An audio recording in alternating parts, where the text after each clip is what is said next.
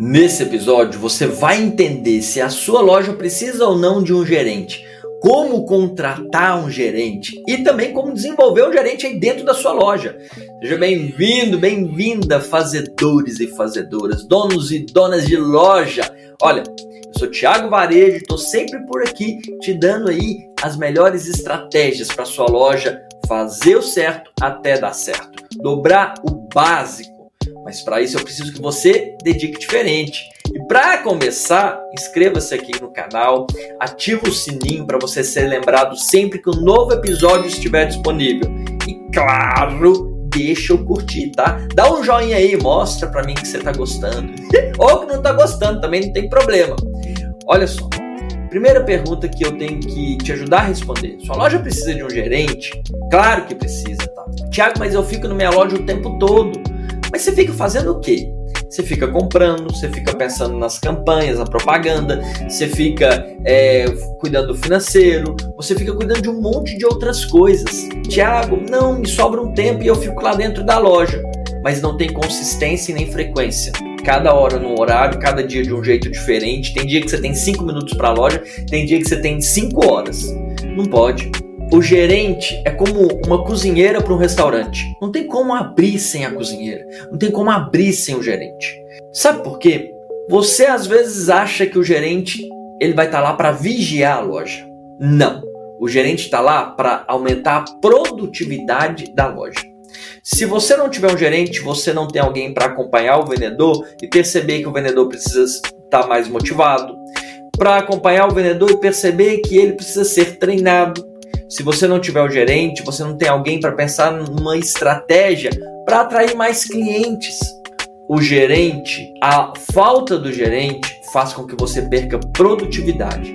Vendas. Tiago, o gerente para uma loja pequena só tem uma pessoa lá, essa pessoa já tem que ter o perfil de gerente. Se você vai contratar sua primeira funcionária, não contrate uma vendedora. Contrate alguém já com perfil para ser uma gerente. Porque ela, com perfil para ser gerente, primeiro, ela vai ter mais iniciativa, mais proatividade, porque ela vai estar tá lá sozinha, ela vai precisar disso. Ela não vai ter ninguém, um gerente, ali para acompanhá-la e motivá-la. E mais, daqui a pouco você vai contratar a sua segunda colaboradora. E aí você já tem alguém para gerenciar essa próxima colaboradora.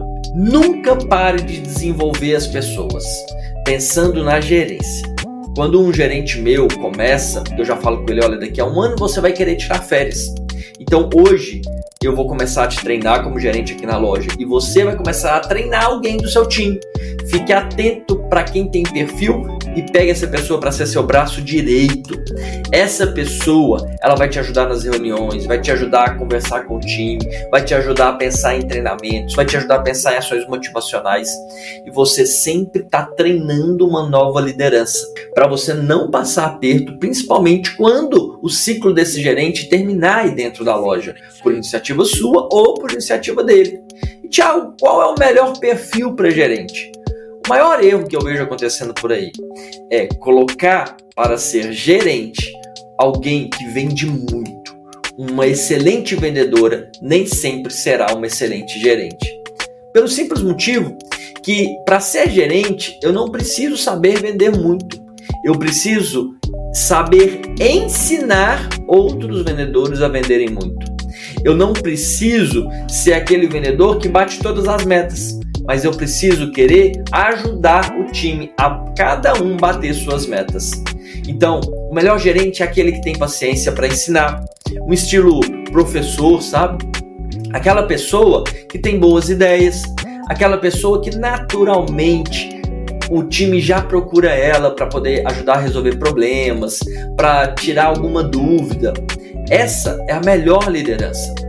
É muito importante que ela tenha comportamento não tem como você colocar na liderança alguém que não chegue atrasado, alguém que chegue atrasado, alguém que não seja uma pessoa motivada, alguém que não gosta de fazer tarefa operacional. O gerente, ele antes de mais nada, ele tem que ser um exemplo de comportamento. E olha, a parte técnica de gerenciamento você consegue desenvolver. A parte comportamental é mais difícil.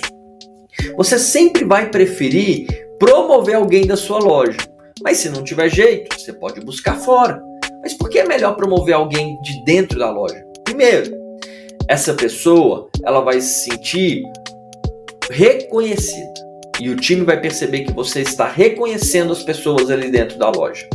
Segundo, ela já está acostumada com as outras pessoas do time, já está acostumada com a dona, com o dono, com a cultura da loja. E o choque de cultura é aquilo que mais fazem as coisas não darem certo. Às vezes uma pessoa que você busca lá fora tem anos de experiência, mas é outra empresa, é outra cultura, é outra forma de fazer tudo. E aí ela chega, existe uma grande rejeição por parte do time, porque ela pode ser boa para liderar, mas teve um choque cultural ali dentro. Então sempre dê preferência para promover as pessoas que tem dentro da loja. Se precisar, você até pode ir no mercado, vai lá fora, contrate, mas preste muito atenção se essa pessoa já tem uma experiência com liderança. Se vier uma pessoa de fora para liderar e ela não tiver experiência com liderança, você vai, é como se jogasse uma professora substituta numa turma. e aí, o que, que acontece na maioria das vezes? A turma monta em cima da professora substituta, né? Faz ela de gato e sapato, coitada, porque ela não está preparada. É importante essa pessoa estar preparada. E como que você descobre isso em uma entrevista de emprego? Faz perguntas do tipo: se um vendedor está desmotivado, o que, que você faz para motivá-lo? Quando as vendas de um vendedor caem, o que, que você faz? Qual seria a sua estratégia para um vendedor que está quebrando regras? Olha, se você precisar aumentar o ticket médio das vendas, o que, que você faria para aumentar o valor médio vendido para cada cliente? Se tivesse faltando muito para a loja bater a meta, quais seriam as ações que você poderia fazer? São perguntas que investigam a competência técnica desse líder para fazer o que precisa ser feito, que é treinar, desenvolver o time, ajudar a loja a bater meta. Tá certo? Espero que esse episódio tenha te ajudado, primeiro, a conscientizar sobre a importância de uma loja ter o gerente.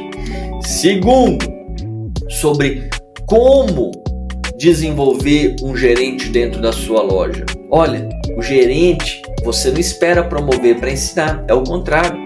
Você dá a ele atribuições de gerente para testar, sem falar que você quer promover, para ver como ele vai se sair, para depois fazer a promoção. E terceiro, eu espero que tenha te ajudado a fazer uma entrevista, inclusive, de seleção para conhecer candidatos ao cargo de gerente. Lembre-se sempre, hashtag dedica diferente.